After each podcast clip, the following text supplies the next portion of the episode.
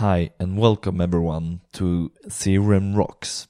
This is the 37th episode and I am Marcus Allansson and today's podcast will be about developing for CRM and with me today I have Mitch Milam. This is actually the second time we've recorded this because the last recording got lost. But anyway, here we go. Mitch lead two companies, CRM Accelerators and XRM Coaches, which provide solutions, architecture design, development, and developer training to organizations utilizing Microsoft Dynamics CRM. Mitch is a 10-time Microsoft Most Valuable Professional for Dynamics CRM and has been in the computer industry for over 30 years. Welcome back, Mitch Milam. Thanks, Marcus. How are you doing? Doing great. Good to be here again. Again. Yeah. yeah. So you've been on the show before on episode four, um, a long time ago now. Yeah, a long time ago. You're doing uh, doing pretty good. I'm glad to glad to see you keep going. At uh, I know it's a lot of work, and I'm sure your listeners appreciate that. Yeah, thank you for that. So, uh, what do you do on your free time? Well, I have a few hobbies. Um, I've got a new blog I'm starting up here shortly called The Bored Creative. It was just uh, uh, basically I was looking for a website idea, and um, uh, I came up with that. It was actually available, so uh, probably next month I'm going to start it up, and it's just going to show some of my hobbies and things I'm doing. Like right now, I'm actually working on a project in the backyard. I came up with everybody's doing these 21 day challenges. I thought I would do a 21 day challenge working on my backyard. So I do uh, basically like uh, two weekends worth of work. I split that over 21 days, and that way I don't uh, feel overwhelmed or feel guilty about uh, not uh, doing client work, etc. So it should be interesting. So that is what you do when you get bored, then. Absolutely. So let's jump into this and and let's try to start with the news then. So so in CRM 2016 we have this new REST-based web API. That's correct. So, what is it? Well, um, what they did is uh, previous to 2016 and in the uh, the latter stages of uh, 2015 uh, online, um, we we had two different mechanisms for actually communicating with CRM uh, using, say, JavaScript, for instance. Um, one was with the SOAP protocol, which handled pretty much everything that CRM did, and then they had a REST protocol, which was uh, new to CRM, I guess, 20 11, 2013. And what it did was allow you to create, read, update, and delete records or the CRUD operations. What they were trying to do is consolidate those into a single unified API that any of the clients could use. So when I say any clients, I'm really not start. I'm really not talking about the .NET type of thing, um, where you're still using plugins and and uh, custom workflow activities and uh, uh, custom integrations and things. Those we still use our DLLs for that we always have. But for JavaScript, for our mobile devices, for uh, anything that is, say, not uh, JavaScript or not uh, C Sharp or .NET, they have a new mechanism, and it encompasses not only the CRUD operations that the earlier version um, had inside, but also many of the standard things that um, we were using the SOAP protocol for. So, for instance, things like assigning records and setting associations and all the things that we were doing with the SDK, we now have a good probably 80% or more available to us using this new API. This means that it is a, sort of a REST-based API then, but it, it's just called the Web API? Yeah, it's just called the Web API, yep. All right. So if I start to do this in Visual Studio, then do I have any support or IntelliSense for that? Um, there's a little bit of IntelliSense. There are several different uh, OData um, uh, uh, tools out there that will allow you to actually generate code based on the metadata that can be downloaded from the site. Um, Jason Lattimer, uh, one of uh, the other MVPs, he has a tool called CRM REST Builder, which will allow you to build out um, uh, basically it's just a solution you install and it will generate code for a variety of um, uh, third-party uh, connections. So the CRM Service Toolkit, the CRM SVC Toolkit, uh, the different uh, uh, parts that are in, inside this of the SDK itself, and just just today actually. He updated his REST builder to version 2.3, and he's included um, the new Web API support for that. So that just happened today. So today is January 18th, and so that was released today. I, in fact, it, it's so new I have not even had a chance to open it up and look at it. So um, I'm, I'm, anxious to see what he's done with that. But that's a tool that you can use to actually generate the code for you, so you don't have to uh, do all the hard work. Oh, and that's great then. So we will look into that and add uh, the links to that to the show notes, show notes. then, so yep. everyone can find it easily. Absolutely. So um, does this mean that I can then sort of know what I'm sending in and what I'm getting back when I try to develop for this in Visual Studio? Uh, absolutely. So again, it's really not um, Visual Studio per se, this one tool, but some of the other tools. And again, this this has absolutely nothing to do with CRM. The data that is is handed back from the Web API is OData um, 4.0, and there are tools that when they when they uh, you run them against the metadata. Um, will actually generate uh, C Sharp classes or VB classes for you. So that will give you your IntelliSense and things like that. And then you just have to wrap some of the, the calls in, in um, uh, whatever kind of mechanism that you use to communicate with. So uh, it's it's actually a pretty decent uh, way of doing things. Um, like I said, it's it's mainly used for uh, for JavaScript and for um, things like uh, mobile devices and stuff, or even uh, non.NET languages and JavaScript, like say PHP or something like that. Yes, that that was my thinking. I I might use this in a say just a CRM form then, so I have this JavaScript and I will try to make this call, and that's where I was thinking that I will use Visual Studio. But if you say like PHP, perhaps you're not even there. You're in a you're probably totally different environment. Yep, totally different environment. Right. And quite honestly, the the IntelliSense there is no IntelliSense for this stuff. The only IntelliSense is if if you if you're writing C sharp or dot, uh, VB.net, and again that's going to be for probably mobile apps. Um, you really don't want to use the new Web API for your uh, any kind of integration code that you might write that's custom integration or any plugins or or um, uh, custom workflow, workflow activities strictly because the uh, the DLLs that ship with the SDK are still uh, the the way preferred way to go with those. Yeah, that's great to know. And I was thinking like David Barry mm-hmm. had done a, a, TypeScript sort of library where you added the methods available for for all the calls. So when you added that to Visual Studio, you get like a control space IntelliSense, so you can see what methods were available and what they returned for type of objects and I find that type of help really valuable so you don't have to have a second screen or a paper beside you to tell you what's available to you. That's true. That's true. Very good. All right. So, what should or could you develop for CRM if we try to lift this to a bit of a more of a generic question? You mean with the web API? Yeah, or in general. Well, I think the web API stuff is uh, uh, again most of the things are not really going to change between what you were doing and, and what you can do now. What it's going to really uh, give you a chance to, to overcome is the um, having to create a SOAP packet uh, via XML, which is, is there's two or three ways to do it, and they're, they're kind of tedious to do. So what this will actually do is is uh, reduce the amount of code that you're actually creating by hand. Um, like I said, with Jason's tool, if you can use this to actually generate code, I mean, that's just the best thing about that at all. How do you develop for web resources? So um, there are, are, several tools out there that are available. Um, there's part of the XRM Service Toolkit that will actually um, uh, sorry, not the XRM toolkit, not the XRM service toolkit. I apologize. The XR toolkit, which is uh, by another uh, MVP and uh, some of his associates. So that has a variety of tools, one of which allows you to pull out uh, JavaScript res- uh, web resources, or actually all the web resources, and allows you to update them and then push them back in. That's great. I also use the um, uh, CRM Solution Manager from Simply Software, and that is a, a really great tool. I recommend that to all my customers uh, and, and the people that I, I, train on a variety of things. That allows you to actually create things from within Visual Studio, publish them back into CRM.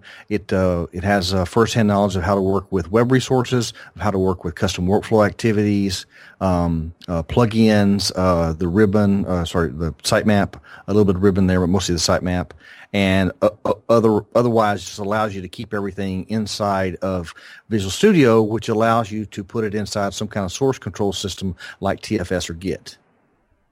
All right, so that was a lot of things in one go. So you were talking about web resource, and with that mm-hmm. you mean like JavaScript, HTML, like JavaScript, HTML, things like that. So it really helps to have some kind of uh, source control for that type of thing. The, the, problem is you have to get it out of CRM and into something like Visual Studio that allows you to edit it. And so um, the XRM Toolkit has a tool that will pull things out that you can add um, to, to Visual Studio um, but the the CRM Solution Manager will actually runs inside of Visual Studio, so it will pull pull it out directly. It will create a solution for you and maintain that, and then allow you to push it directly uh, from Visual Studio into CRM. And there's really no export or import like that. It is, it's a direct connection from and to CRM. So this helps when I try to when I develop more and more things for CRM. I I mean like I extend CRM and I mm-hmm. do a custom button that will open up an HTML and that will have some functions and that will do some other things. And, and this is really good for that type of solution where you have this, oh, I want a new custom page and I want this and that custom feature that the, the customer wants to help automate their process. Right. All right. So yes, it does. Do you do any Silverlight nowadays? No, not not not at all. Uh, I mean, realistically, um, uh, mobile killed the uh, Silverlight uh, client strictly because uh, none, if any of the um, devices let you install plugins, which is which is what Silverlight is. Silverlight is a plugin, and then a lot of the browsers don't uh, do that. So there are a few things like the the um, Ribbon Workbench from Scott Durow um, that's a tool that I think everybody uses or should use to maintain or modify the ribbon and uh, command bars. Um, that's all written in Silverlight, so it does have a place, but just realistically, if you're doing anything related to mobile uh, or anything like that, if, if you're still uh, if you're still just using um, I um, uh, basically enterprise level stuff that is not mobile dependent or mobile ready, then you can use Silverlight to do things with. Um, but if you ever have to entertain the possibility of the uh, mobile uh, coming into the picture, then you're going to have to go with some kind of straight um, HTML slash JavaScript uh, solution, unfortunately. And then you were talking about plugins and custom workflow activities here, and and that's more like server side custom .NET code inside. Yes. Yeah, so when you create a plugin, it actually, uh, when you register the plugin, it will uh, literally plug into the uh, the platform itself. So CRM really and truly doesn't know when it's running your code versus its code. It's all one big uh, pipeline that the data goes through. You choose where the plugin is executed so you can execute it before the data hits the database. You can execute it after the database hits the, da- the data hits the database. Um, you can uh, select uh, what the entity is, what the message is. So that could be things like create or update or delete, things like that. So you, you as the developer decide when your code should be executed and then, um, uh, basically just uh, modify whatever uh, you need to modify to make the, the system work. So if we reference back to the web API, if you do a CRUD type of scenario where you do send mm-hmm. data that could be manipulated by a plugin inside Absolutely. at the server side. Then. Yes.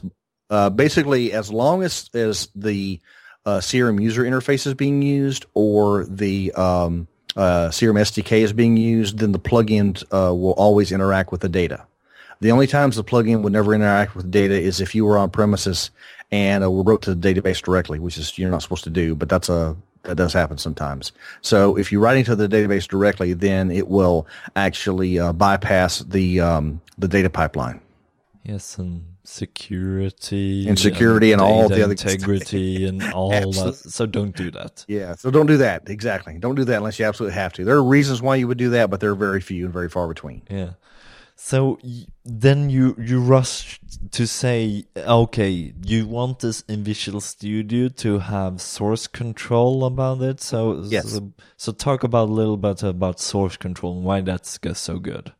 Well, um, people make mistakes and uh, people change their mind. And if you have a reference that you can revert back to, so you find the problem or you, you so you find that you have either a bad design or a bug or something like that, having a source control system allows you to move to a version that was prior to the one you're working on, either directly prior or maybe several versions um, older than that, um, and allows you to actually uh, move the code from the previous version to the current version to fix the bug, or at least you can figure out where the problem happened. Uh, likewise, sometimes the business changes and an idea that somebody thought was a really great idea today is not the same idea as they have a month from now. So the code you write today, maybe it needs to be put back to the way it was last month and having a source control system to allow you to do uh, to revert to code that was older uh, is, is is invaluable.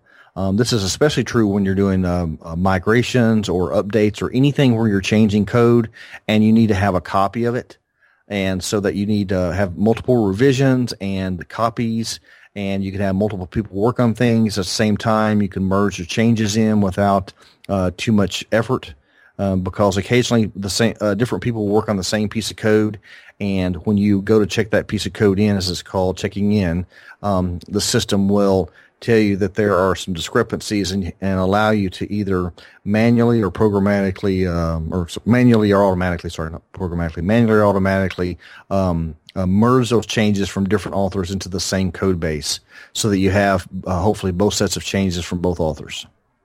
So we were talking about web resources and plugins and custom workflow activities. This Yeah. is all code, and that you keep under source control. Do you keep other stuff under source control too? You can keep a lot of a lot of things under source control. Um, one of the customers I used to have, um, we had an automated build system, and one of the things that uh, we did is um, they had managed uh, solutions in in production. So our build system was um, semi-automated, and after you answered a, a few questions, it would uh, increment the version number of the solution. It would create an um, a managed and an unmanaged version of the solution, and then it would copy those two solutions into uh, TFS or Team Foundation Services, and actually put them in there so that we had a, um, a current copy of all the solutions. So if something happened, we could actually revert back to a prior version. So uh, you could store pretty much any file inside of a um, uh, source control system. But they're better at text-based files rather than binary files that you were talking about here, right? Yeah, if if you want to do things like comparisons and um, um, History merging of- and changes. yeah, yeah, changes and things, yeah, you're probably going to have to have a, the text-based solution. Absolutely. All right, but uh, okay, so you, uh, do you talk about configuration then, or do you talk about just customizations, or what do you include in that? Right now, it's really and truly just about code. Um, you could put some of your configuration data inside CRM. Um, there's tools that allow you to, to pull it out of one system and put it into another that ship with the SDK. But realistically, it's it's not um, uh, it's not to a point where you can export out the uh, say the XML version of your solution and and put that into source control and just pick and choose which pieces come out. Um, hopefully, at one point we'll we'll get to the point where uh, we can literally build our solution from a uh, source control repository of some point. But at this point in time, this really just not not going to happen. So a scenario might be that you need free items in a in a list inside the CRM, and you might export them and serialize them as JSON data and check that into your source control of choice and and then export them back and get them into CRM and that might be a scenario where you get this text based and it's still just customized it's Yep. still just config data Absolutely. Like as you mentioned, uh, serializing into JSON, so that's just a text file. So again, any kind of text file like that can be um, added to source control without a problem. You were talking about TFS. Do you use Git too? I use Git uh, for a lot of like open source type things, um, but my uh, my solution of choice is uh, Visual Studio Online, which is a version of TFS, and uh, I use that for all of my customer projects and internal projects for things that I work on. Do you do open source in GitHub also? Yes, that's where all my open source stuff is. Is on GitHub. I have a few things on CodePlex, but most everything is on GitHub now if I am doing a solution, let's say on the web resources, how do you think about tests? Well, that is a good question. Um, there are some testing things out there to test your JavaScript. QUnit is one that I've seen used by several different people. I've actually not, never really used it personally myself. That's actually on my list of things to to uh, get a lot of hands-on experience, uh, so that uh, most I can tell other people about it. And um, uh, other than that, just using the, the tools that are part of Visual Studio. So most of those are .NET oriented, but there are a few that are built in that are JavaScript related, but most of them are .NET. So if we go to .NET focused, then plugins and workflow activities and let's say other server side things. Right. So basically, when when it comes to plugins and custom workflow activities, the main thing that you you want to do when you're creating a testing system, and at this point we're talking about unit tests. So this tests out the various branches of your code and, and to make sure that it's actually running uh, correctly. Um, you have to design your plugins to be testable. Um, so what that means is your plugin has to be constructed in a way that allows you to test the various components of the plugin without having to possibly execute the plugin inside CRM.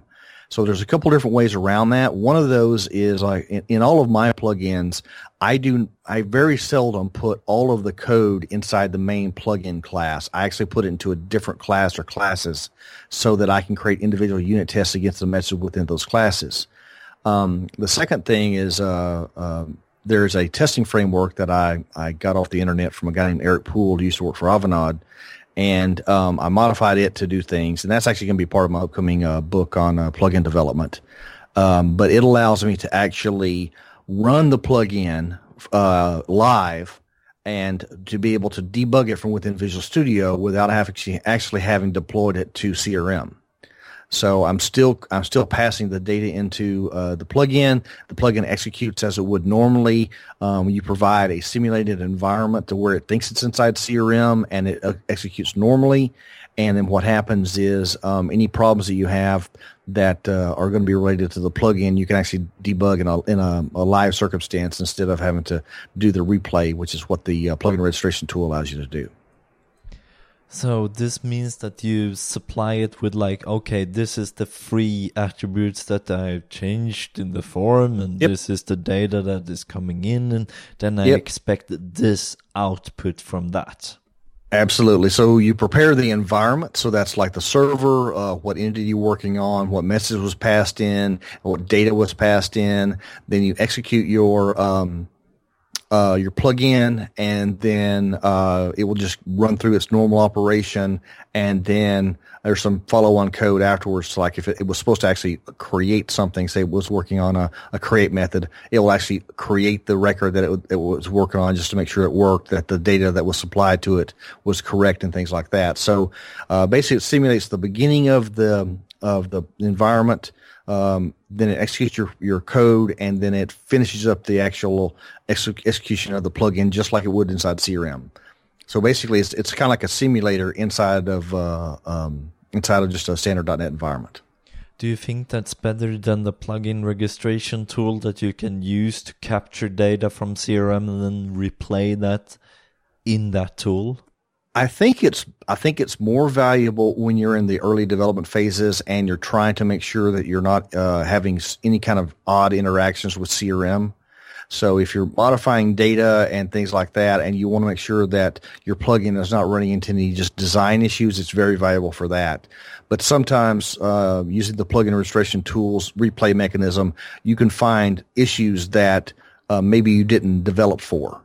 So something specific to the way somebody did something or the data that was being passed in, or maybe the, there was a change done to the entity that you didn't uh, know about and it caused your plugin to fail somehow.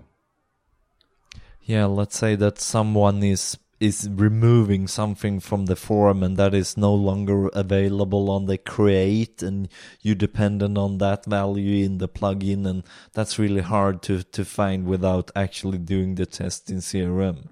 Absolutely.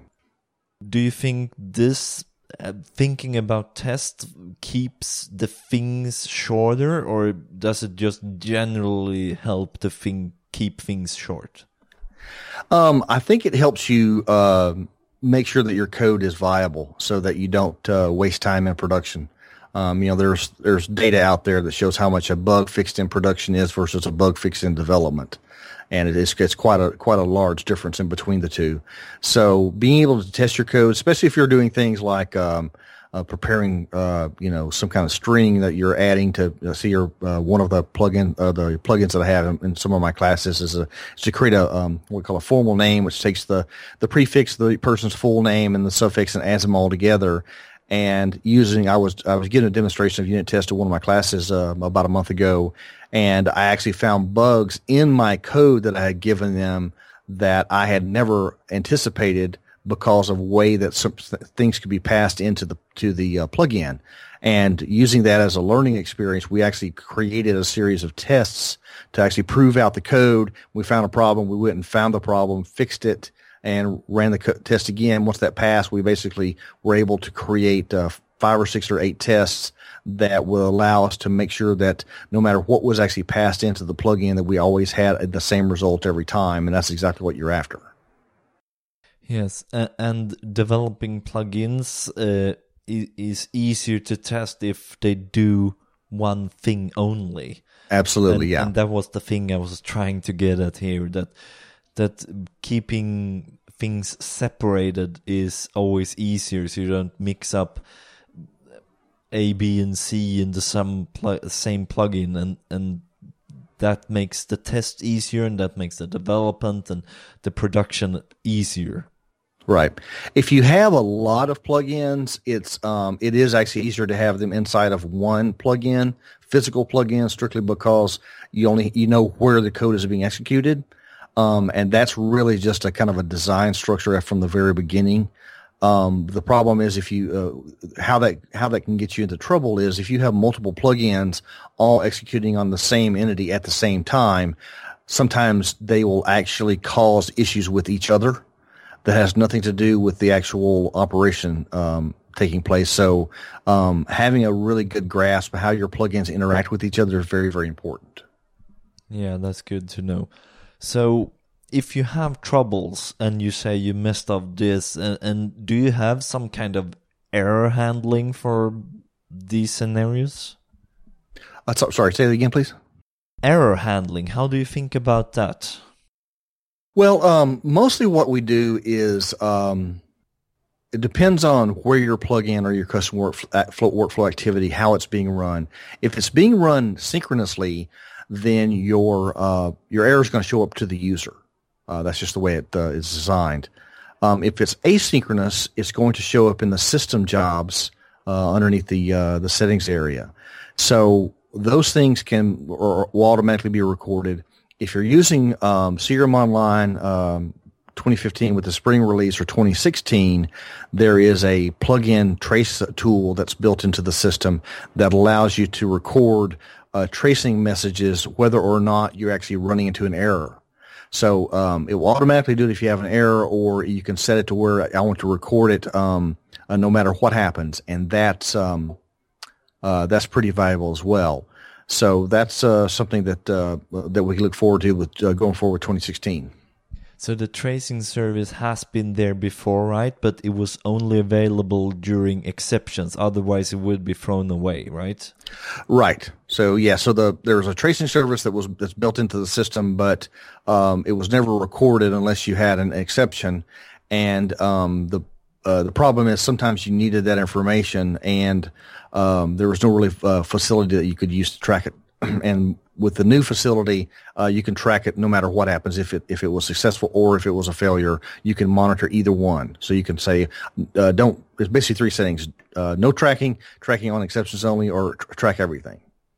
Okay, so if we go to web resources and client side, then what do you use or think about error handling there? That really, I just handle that with just the native stuff. Um, I know last time we talked about using something like a Raygun to, uh, which is an error tracking service. That's uh, that's a possibility. I've been exploring that for some uh, some of my own applications, so that that's a possibility. Um, but other than that, it's just the standard um, uh, facilities built into JavaScript. That's really all you, all you have. So you show it to the user that oh something happens and this is technical details. Yeah, exactly. Then you because a lot of times the technical details you don't need to show to, show to the user. What you're trying to do is record those somewhere so that you can actually analyze what happened. But you need to show the user a message that doesn't scare them. So you record them in some central place. Is that CRM for you? Well, it, it depends on the error. With plugins, you can't do that because uh, if they're written inside the transaction, they get unwritten. So you have to have an external database of some type or a web service that you transfer to. If it's JavaScript, it's not the same type of thing. So you can record those to say uh, an exception entity if you want.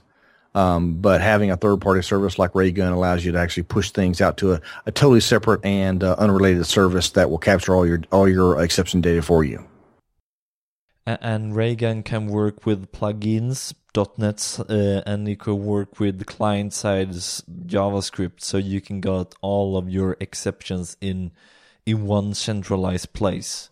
Yep, that's way it looks to me. And and just to be clear here, there are more than just Raygun. Uh, there can be, I think, Stackify is uh, similar to Raygun as well. Okay developing here, do you use reviews for the code or you just how how do you think about reviews? Um if you're in a team environment you have someday somebody to review stuff that's really good um, reviews are very helpful for i think junior programmers to, to, have somebody that's older or more experienced to take a look at it to to see if they're on the right track um, but i i have uh, uh, friends that I that call on when I think I'm stuck and I need to like you know I'll, I'll, have them like hey take a look at this let me know if you think there's a better way to do it. And and quite honestly a lot of times there is. So that's one way to handle it. Yeah and I like reviews too because as you said the CRM is growing so fast that perhaps you're missing something or you forgot something that was new a couple of versions ago and then you're like oh yeah didn't you think about this or that and if you have a colleague that can review that and sort of look at it uh, it's always a great choice for me absolutely the web resources is grow, growing on every project that I do. I mean, the custom HTML pages are getting more, and then we do the JavaScript, and I always tend to to put a um, a microservice in between the web resource and CRM. Do you do that too? Um, I haven't in a while, but there are there have been cases where yes, we have done that. Do you do tests on that? And do you do error handling on that? And do you do that in crm or what do you do with this sort of external data but it's still valuable to the system or the solution in whole i think that really depends on the situation it, could go either way quite honestly all right and with that you mean you can both show it to the user and log it uh, back on the back end system yes absolutely yeah. So basically, uh, you know, if you have one repository for exceptions, you could just use that one repository. It doesn't matter if it's inside CRM or if it's an external service. So, you know, whatever, whatever you're uh, honestly comfortable using, uh, and you have a system in place to review those. That's, I think that's the biggest thing because I've actually worked with customers who've had kind of elaborate uh, error collection or exception collection um, uh, systems that no one ever looked at. And what was happening is they were recording errors that nobody ever saw because they absorbed the error, recorded it, and went on about their business. And come to find out, things were failing and nobody knew it because nobody ever looked at it. All right, so it's like you have the the system jobs in CRM or system jobs view and no one takes a look at that. That yeah, that's that, that's the very simple. That's the common thing. But what I was specifically referring to is they had they had an entity that was actually um, um, uh, basically an exception log, and no one looked at that either. So neither one. All right. So if you have a new CRM implementation, a new customer, do you teach them to go on a regular basis to, to this system view or do you put up a dashboard where you add this or how do you go about that? Yeah. So you know, management of, of any CRM system is something you just can't, you know, ha- happen by itself. So you really need to kind of have some kind of process that allows you to review it on either a daily, a weekly, a monthly basis, depending on how much work you have. So um, if you have a very uh, very utilized system, you know you may be monitoring stuff on a daily or, or maybe every two day basis. If you're working, um, uh, you know, if you have 10, 15 users, maybe you only need to monitor it once a month, but you do, do need to monitor it, and it needs to be part of your daily activities. Uh, at, at least it needs to be on your calendar at some point in time. Yeah, to to see that it's not something that's failing all the time and no one is noting like the asynchronous stuff that we were talking about earlier. Yep. If I'm developing, do you recommend that I have my own dedicated CRM system and then I push my changes to TFS and that's getting deployed automatically to master development and well, then that uh, deploy kind that of to depends. test and production. yeah. How do you think about all this sort of setup for the deployment and and the development? It really depends on on the on the scenario, the number of developers you have, etc. So um, it doesn't matter what you do as long as you have some kind of process. So um, uh, a lot of people have, uh, say, a development virtual machine that they use either per developer, which is great for especially for plugins and things like that, or they have a, a development server. Where you run into issues there is um, right now with, with 2016 CRM, we are fairly at an even parity, not quite, but close enough. Um, to where the code that you run on premises is going to be the same uh, exact CRM code that you're running uh, on CRM Online. Um, with 2015, there's a, a, fairly big gap with stuff. Most of the time, it doesn't actually cause a problem, but sometimes it does. So it's it's one of those where um, having a local environment, you can probably test out most of the things you work with, but um, if it's on if it's CRM Online, then you, there's no actual way to complete the testing until you deploy it inside of a sandbox instance if you have one, or into your production CRM if you don't.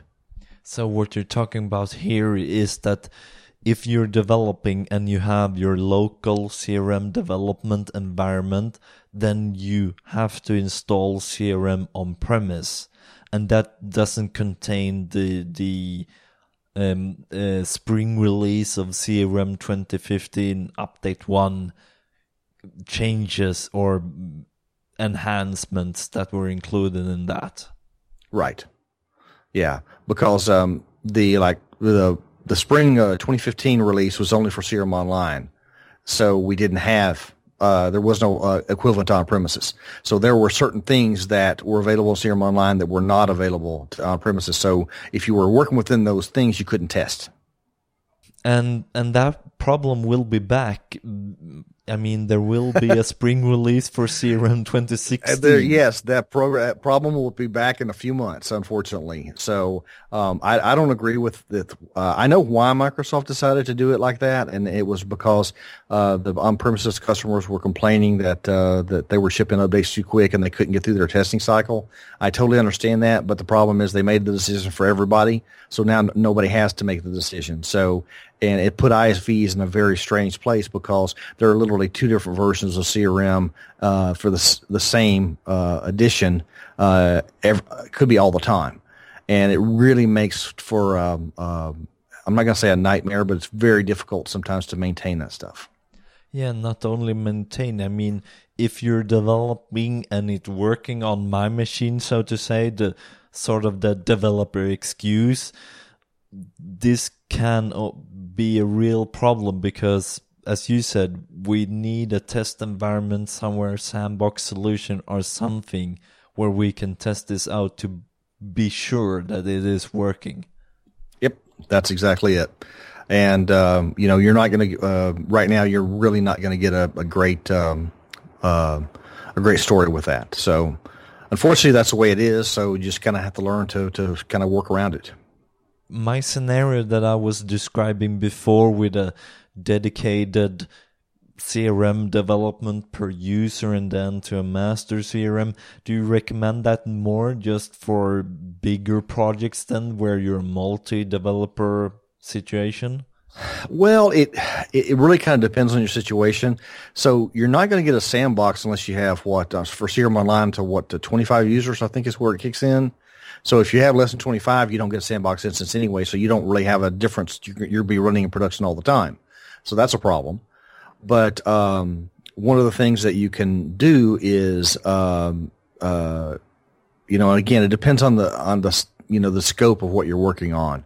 Um, and it depends on your resources, quite honestly. So if you can create a virtual environment, you know, all you really have to do is spin up an organization that matches uh, your online or your on-premises organization. You don't have to spin up a unique server for each one in most cases you can just spin up uh, what what amounts to just a uh, a virtual machine with a bunch of organizations in it. I did that with 2011 for quite a period of time. I probably had 30 or 40 different organizations for both customers and, and um, uh, uh internal projects and things that I ran, and we used that for uh, uh, just you know being able to actually do the code, export the solution, import it into their organization, and it was fine. In my scenario, I described dedicated environment that was an organization and not a total, I mean, free server setup then. Right.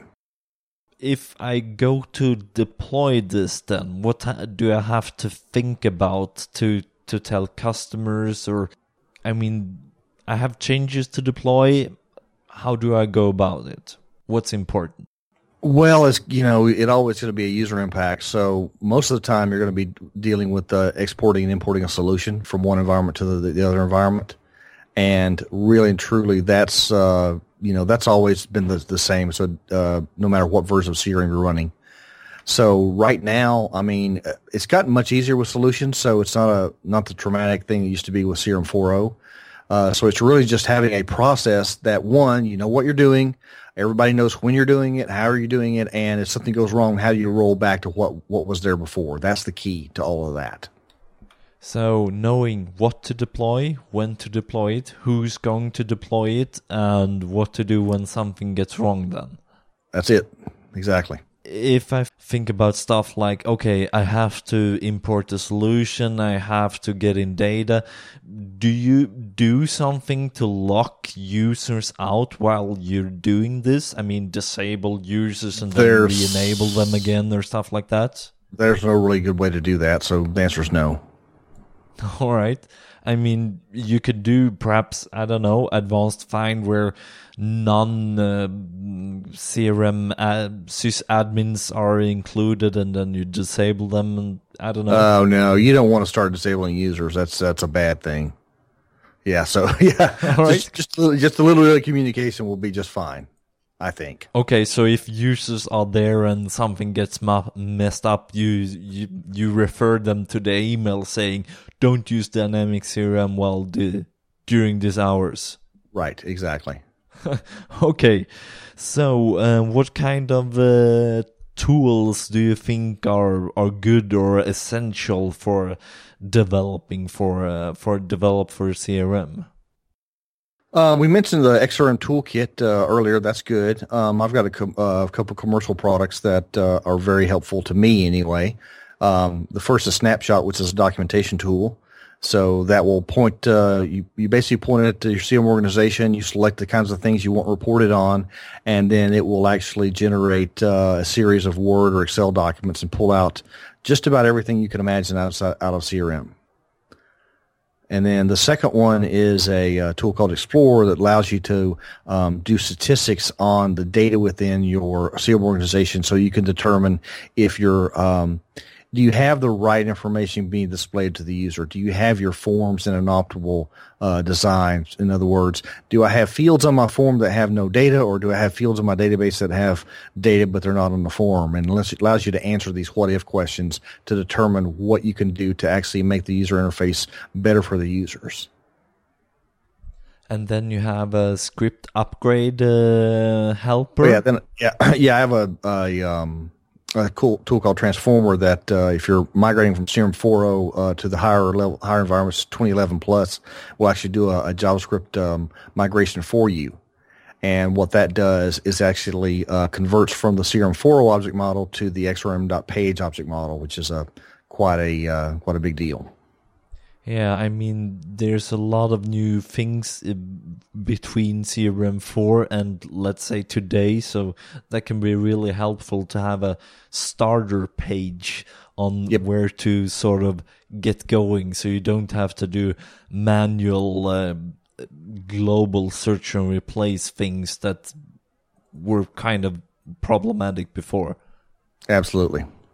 And the best of these, actually, I think, is the Explorer for Dynamic CRM because that is really useful on revitalization or just going back on a regular basis to check on do do CRM get used as we think or thought were going to be used. Yeah, absolutely. I I had a, a partner that bought it the other day for themselves, and they had found that they had probably a hundred fields, custom fields that were on in uh, the contact entity that were not even being used, uh, strictly because over the over the period of years, uh, different salespeople had come and gone and modified the. Pretty much everybody had admi- administrator access, so they were adding fields uh, whatever they wanted to do. And what happened? They ended up with a uh, a system that had just tons of data with no uh, fields with no data in it. And so that was our kind of first job was to go and figure out what was real and what was not, and, and to actually remove the things that were not real. Yeah, and I find that all the time. Even if you do a little bit of manual checkup, you can find out that the thing that they said were super duper important and was really a high priority, but they didn't check it as required, and then you find out three months later that it's almost empty. And Yep. This Explorer product that you have for Dynamic CRM is really helpful for situations like that. Yep. Okay, so if I'm starting up here and I want to know more about this, where, where, what are the links to get going? If you go up to my uh, um, my website, to CRMAccelerators.net, um, there's a three products are right on the main page, and you can go to each one. And there's trials now for all three of them, so you can download and see what it actually does. And there's supporting documentation uh, there as well. And then you can look at your teaching Tuesdays that you had earlier, right? Yes. So um, I had to move it because I picked my daughter up from uh, from uh, preschool on Tuesdays now. So I now have free webinar Fridays. Oh, So yeah. yeah. So it's it's been moved. Uh, so what we do is, um, and it starts actually this coming week. So the 22nd is our the first webinar of February of January, um, and it's going to be a review of the new features for 2016. And so we're doing a two webinar. I'm probably going to be doing two or three webinars a a month. So this month we have um, uh, what do we have? We have that one and then the other one I can't remember off the top of my head. But uh, we have two webinars this month, uh, and then I'm also doing a uh, administration uh, workshop for people who uh, want to learn uh, the ins and outs of doing on-premises maintenance, etc. And that'll be pretty um, pretty cool. That's something I've I've done in the past and got a lot of good feedback from.